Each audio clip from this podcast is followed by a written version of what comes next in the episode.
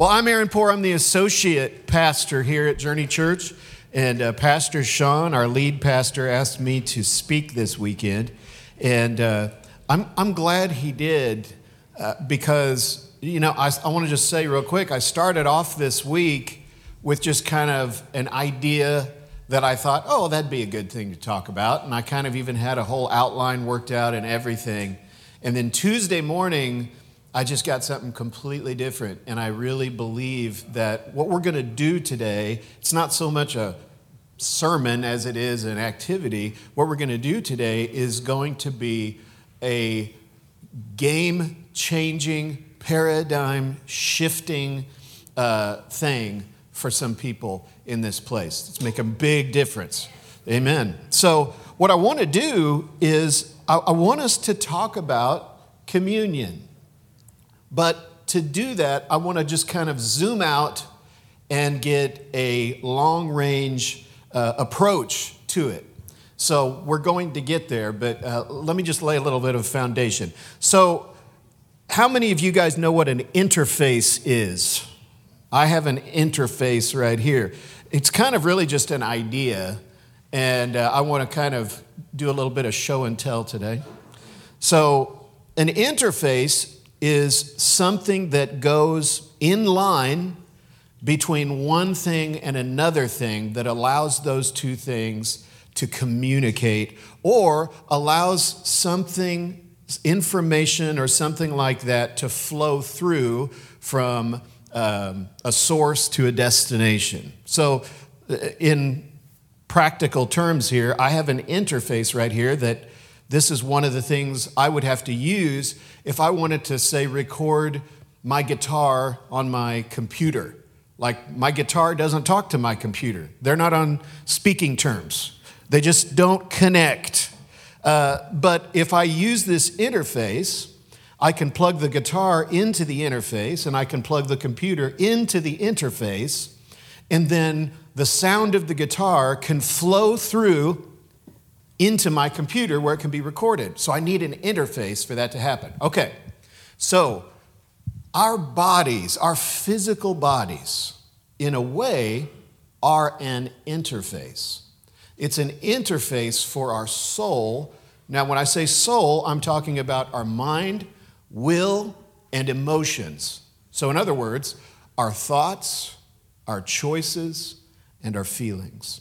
Now, those three things, our thoughts, choices, and feelings, are abstract, right? You don't physically see them with your physical eyes. But they get manifested in the physical world when we use our bodies to communicate them, to pass them on. So, in other words, my mind can't communicate directly with your mind. I have to form words, your ears have to hear the words, and then your mind understands what I'm saying.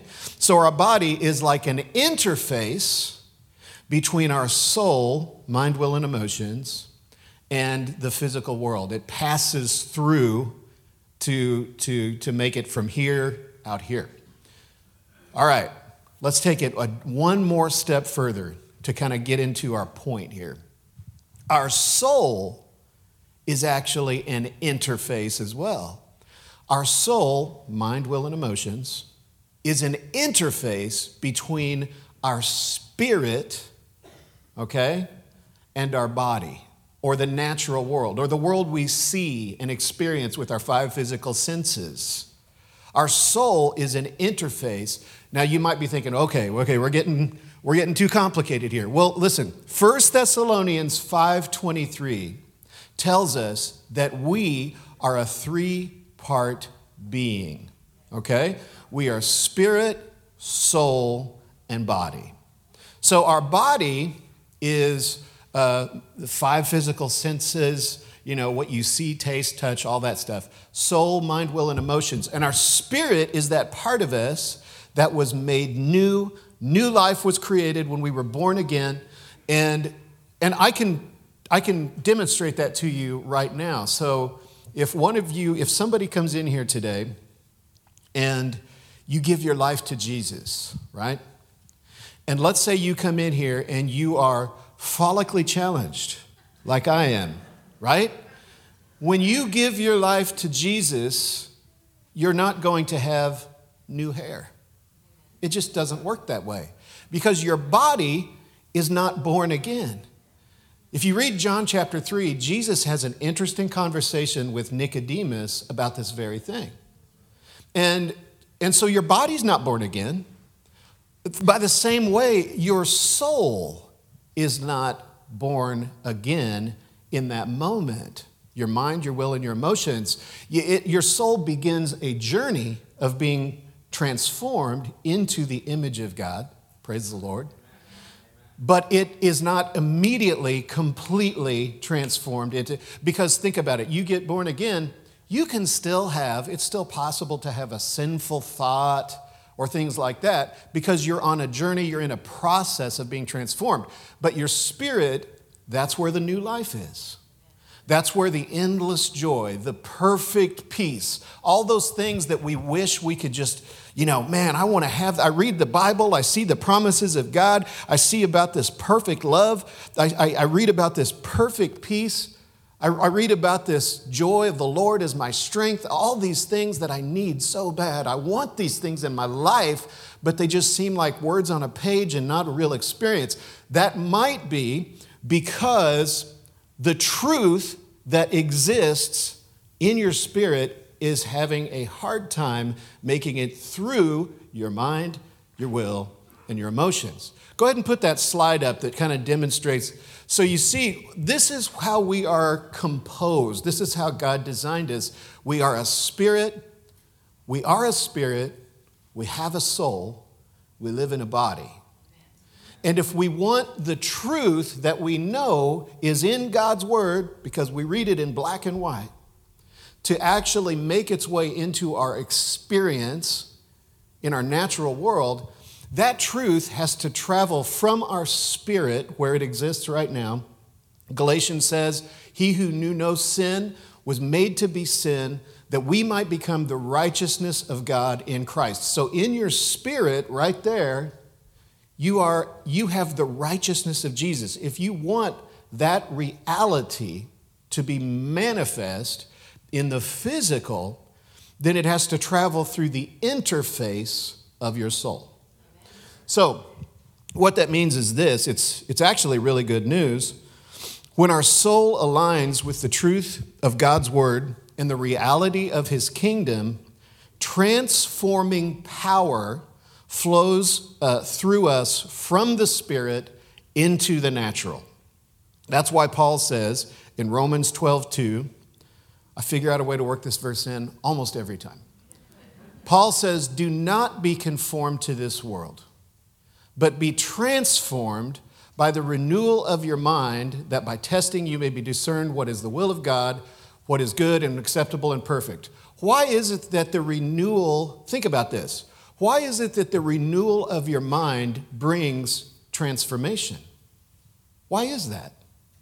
Let's not just read the words and say, okay, good to go. Let's ask ourselves, why is it that the renewing of our mind brings transformation. It's because, put that last slide up again. It's because the truth and the reality of the kingdom of God in our spirit can travel through the interface of our mind into our natural experience if we will line ourselves up. Uh, so, if your soul gets bogged down with things like negative, overpowering emotions, with things like wrong thinking or religious thinking. Uh, you can sometimes forget who God says that you are and what God has done for you and actually live in a lesser reality than God intended. So, why am I talking about interfaces and body, soul, spirit, and all that? Because communion, listen, communion is one of the most powerful prophetic reminders that we have that renews our mind to the reality of what Jesus has done and lines our soul up with the truth of the kingdom of God. So, if you find yourself in that spot where it's like, okay, I get it. I have this, the Bible says that I have the same power that raised Jesus from the dead inside me. But man, I am not experiencing that power in my life. Or I know the Bible says that inside me is, the Bible describes it kind of poetically as a river of living water, right? Or a well of joy. These really overpowering words, descriptive words about the truth and the reality of, of God inside of us. But I just am not experiencing it. Communion is a powerful reminder that lines our soul up with the truth of the Word of God and allows that truth to move through into our natural experience. So, we're going to take communion, but we're going to take a little more time and just go really deep into what it is. Um, communion today is a core element or ordinance of the church and Christian life. And um, depending on your background, you know, how you came up in church, or if you did at all, you may have a different approach to this idea, or you may not know anything about it at all. But there is something there that is so critical, so core, so crucial that if we don't recognize this practice for what it is, then we really do miss out. So, I want to give you kind of a background first on communion. And I was watching a video that uh, Pastor Lee Cummings had, just a little short thing about just the basic foundation of what communion is this week. And I really don't feel like I can do a better job explaining it than he does. So let's just go ahead and watch it together. Today, I want to talk to you about an important element or ordinance or sacrament of the Christian church called communion. It's oftentimes called Holy Communion or the Eucharist or just communion. Sometimes it's called the Lord's Supper. What is communion and why is it significant? On the last night that Jesus had with his disciples, as he had them gathered around a table, Jesus took bread and he took wine and he instituted an ordinance for the church. It says that he took the bread, he blessed it, he broke it, and he gave it to them, and he encouraged his disciples and he said, Eat this, take this, for this is my body broken for you. Then Jesus took the cup and he blessed it and he gave it, and he said, This is my blood of the new covenant. Take and drink this. And then Jesus said, and this is Luke chapter 22, he said, I will not drink of this until I drink it new with you in the kingdom. And he gave them the bread and he gave them the wine just before he went to the cross where he suffered and his body truly was broken and where his blood was shed for our sins. Ever since that time, when Christians gather and worship, they have celebrated communion together as a remembrance of what Jesus has accomplished for us on the cross. We take the bread, and when we receive it, we're reminded of the price that Jesus paid for our sins. We're also reminded of Isaiah chapter 53, in which the Bible prophesies the Messiah coming and suffering in our place, and it says that by his stripes we are healed. There's very often a discerning of the Lord's body when we receive the bread, in which healing takes place, body, soul, and spirit, in a believer's life. When we drink the cup, we're reminded that it was His precious blood that was shed that has brought peace and reconciliation between us and God the Father through the blood that Jesus shed.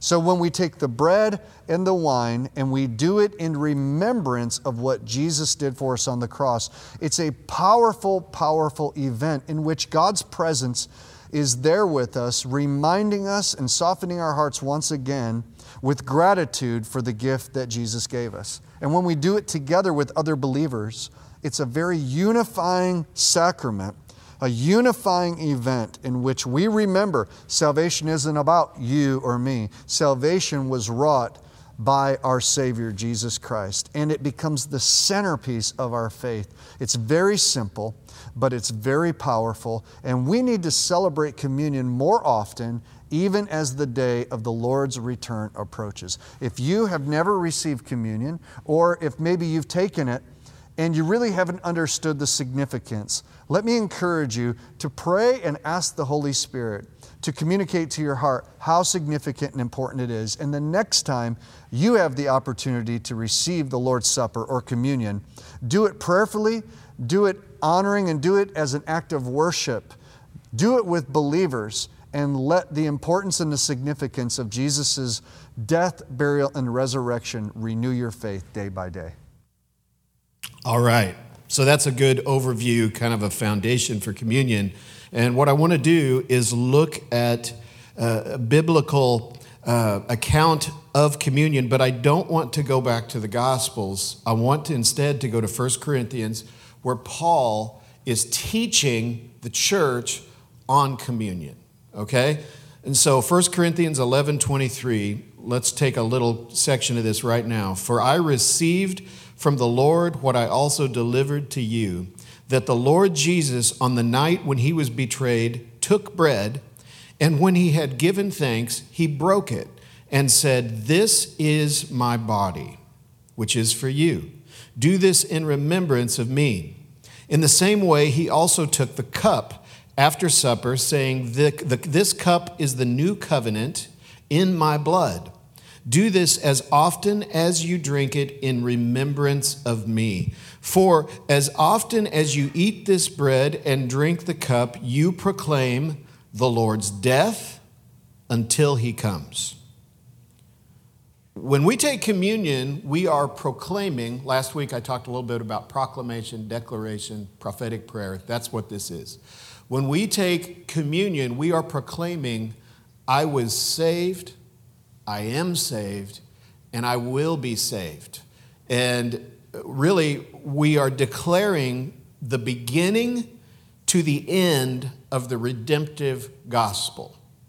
We're declaring from the point of Jesus on the cross all the way to his return. And so, communion is a prophetic proclamation. It's a prophetic proclamation. It's way, way beyond just a symbolic remembrance. There's something much more significant that is actually happening when you take communion. Verse 24 says, Jesus says, This is my body when he's holding the bread. Now, let's talk about that for just a second. Jesus did not say, This represents my body. He said, This is my body. And I just want to I want to address that. There are some streams of faith that take that very, very literally. There are some streams of faith that take that very, very symbolically. And I'm just going to dig into it just a little bit. If, if you're from a, a Catholic tradition, they take that very, very literally. But I believe there are some Protestant traditions that take it too loosely and too symbolically. And so this is, this is the way that I approach this, okay? When I hold the bread, I'm going to treat it with the same honor and reverence as if I were holding the broken body of Christ. That's the way I approach it. Uh, and so, th- th- and this is what I believe Jesus intended as well. Now, let me show you what I'm talking about. Let's keep going in verse 27. Whoever therefore eats the bread or drinks the cup of the Lord in an unworthy manner will be guilty concerning the body and blood of the Lord.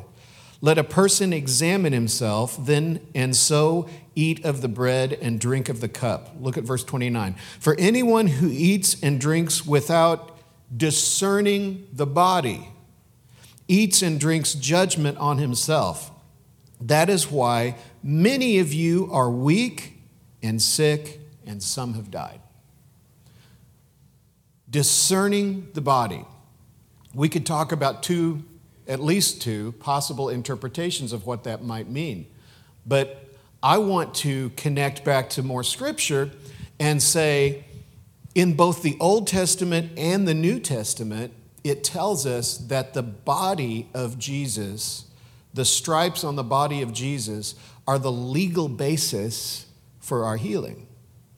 And so we see a direct connection to what happened. Think about this a direct connection to what happened to the body of Jesus. Isaiah 53 5 and 1 Peter are not referring to the blood of Jesus in those particular scriptures, they're referring to the body. And so this verse says, Anyone who eats and drinks without discerning the body eats and drinks judgment on himself. That's why many of you are weak, sick, and some have died. If the legal basis for our healing, according to Scripture, is the stripes of Jesus or the, or the, the body of Jesus, then that's why I go to such great lengths to honor and revere the bread. And I remind myself of that truth when I take the bread. So this is what we do. Uh, 1 Peter 2.24 is it says, He himself bore our sins in his body on the tree that we might die to sin and live to righteousness. By his wounds you have been healed. I treat this at the same time as a, as a holy, uh, awe filled moment, a divine encounter with God and at the same time, I treat it as a legal proceeding. Does that make sense? There has been a statement and a declaration made in Scripture that says that I am healed by the stripes of Jesus. So, what was done, the payment was made then for what I get to experience now. And so when I take the bread, I hold the bread and I declare, by his stripes, I was healed. But I don't stop there. I declare that over everyone in my house. And I take time and I go through each person in my home. By his stripes, Sarah was healed. By his stripes, Kelsey was healed. Any pain must go by his stripes. Kayla, and I just bring Kayla and Andrew and this baby that's coming, and I just, I don't leave anybody out. And I declare this reality and this truth over every person. And so I take a little bit of time with the bread. And so this is this is what I want to do. Um, we have communion elements here, and we're going to worship. But this time of worship is meant for you to take communion. But this is the thing I want to tell you to do. When you get your communion elements, just take the bread out, the little cracker, the little wafer. Just take that out. Don't open the other side yet. We're going to do that separately. So, right now, as we come into this time, I'm going to pray, and then I want to welcome you to come and get the communion elements. Let's go ahead and stand right now. Father, we want to thank you right now, God, that you have instituted this practice for us. Lord, you have given us this welcome to agree with you on your, what your word says about what you've done for us. And God, we're going to take you up on that right now, Lord, and we're going to enter in to faith and declare your word. And Jesus, we are going to remember what you have done, Lamb of God. Amen come and go ahead and get uh, your communion elements. Thank you for the cross, Lord.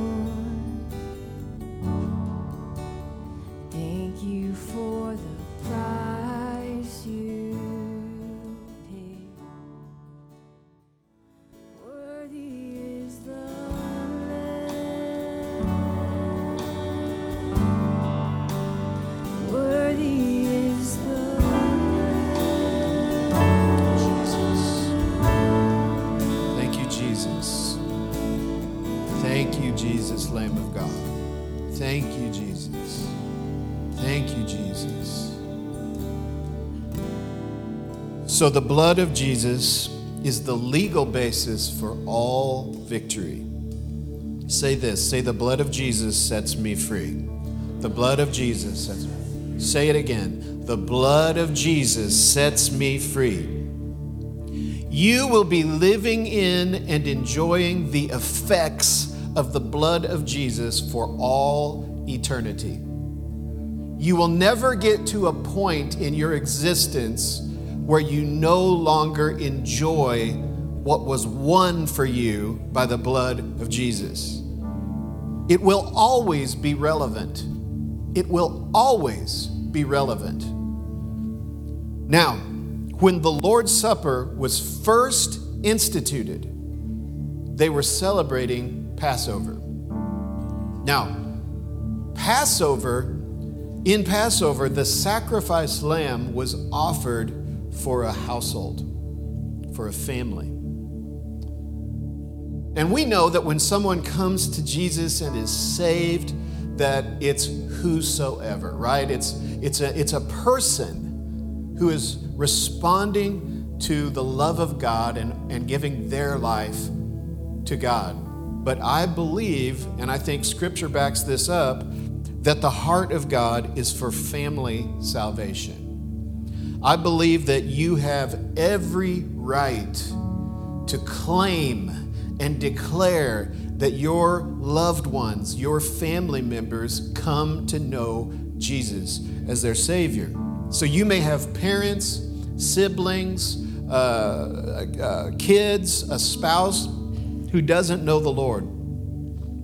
Uh, you're going to take each one and in faith claim them for the family of God and say, Father, bring them home. So when we get into this, this part of communion with the blood, uh, I, I, I like to do that. And I like to, now everybody in my home is serving Jesus.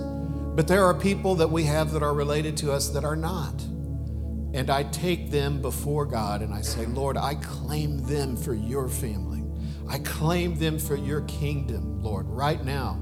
Again, I said I treat this as a divine and a holy moment, and I also think of this as somewhat of a legal procedure. And so I plead the blood of Jesus over those people.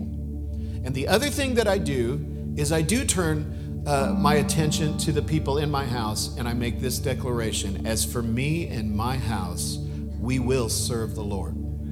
And I do that when I when I when I take the juice, the you know that represents the blood of the covenant. So uh, we're going to use this moment, and we're going to dedicate our home to God, and we're going to claim the the souls, the lives of loved ones who are far from God for His family.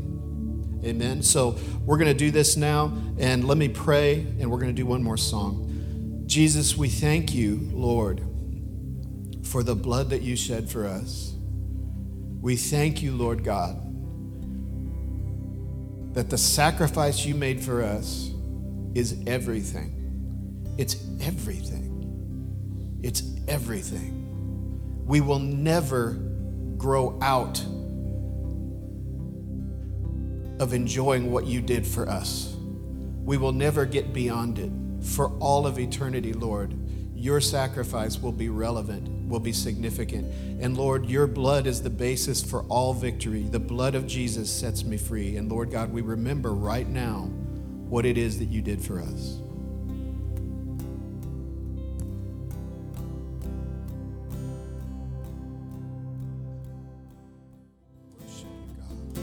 We're getting ready to dismiss, but I want to say one more thing. You can just stay standing. This is this is one of those if you remember one thing, remember this thing kind of things. And this that's this. You can take communion every day. You can take communion every day. I took communion twice yesterday. I'm going to take it twice today. You can take communion every day. And there are some streams of faith that require a pastor or a priest to administer communion. And I'm not trying to, uh, you know, downplay anything or any, the way anybody do, does anything or anything like that. But I do want to say this all Jesus said was, as often as you do this, do it in remembrance of me. And, you know, so communion is one of the most holy acts that you will do in this life, and you can do it with Kool Aid and a graham cracker. You can, because there is nothing holy about Welch's grape juice. There's, that's not what's that's not what's holy. These little things that we order are not holy. What's holy is the moment, the remembrance, the covenant that it binds us to.